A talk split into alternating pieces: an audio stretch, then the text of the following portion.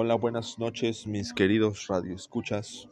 Están aquí escuchando a Leonardo Brito, directo de Monterrey, Nuevo León, y estamos aquí grabando para la materia de tecnologías, nuevas tecnologías de la información. Y como empezar el día de hoy tenemos una muy bonita sección que es la definición de conceptos importantes, o bueno, los conceptos que consideré más importantes. Comienzo con el concepto de escribir. Escribir se entiende que es un instrumento de comunicación, un medio de expresión y una herramienta para el aprendizaje y la reflexión.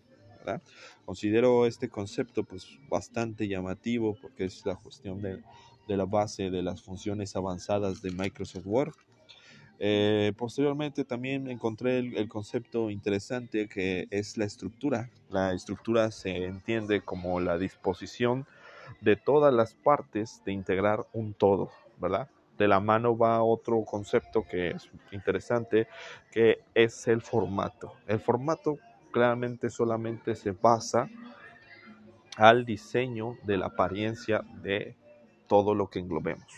¿verdad? Así como la estructura se encarga de, manejar el todo de las tablas, de las imágenes, aquí el formato es la disposición de lograr el diseño de esa estructura. Y pues también como parte del diseño de esa estructura y de lo que les estoy manejando del formato, encontramos un concepto bastante interesante que son los estilos. Los estilos son los recursos que nos funcionan para agilizar el proceso de dar formato al texto. O sea, este, este, esta herramienta o estos tipos de estilos nos ayudan a eficientizar el trabajo que vamos a hacer, ¿verdad? O sea, es algo impresionante cómo funciona esto, ¿verdad?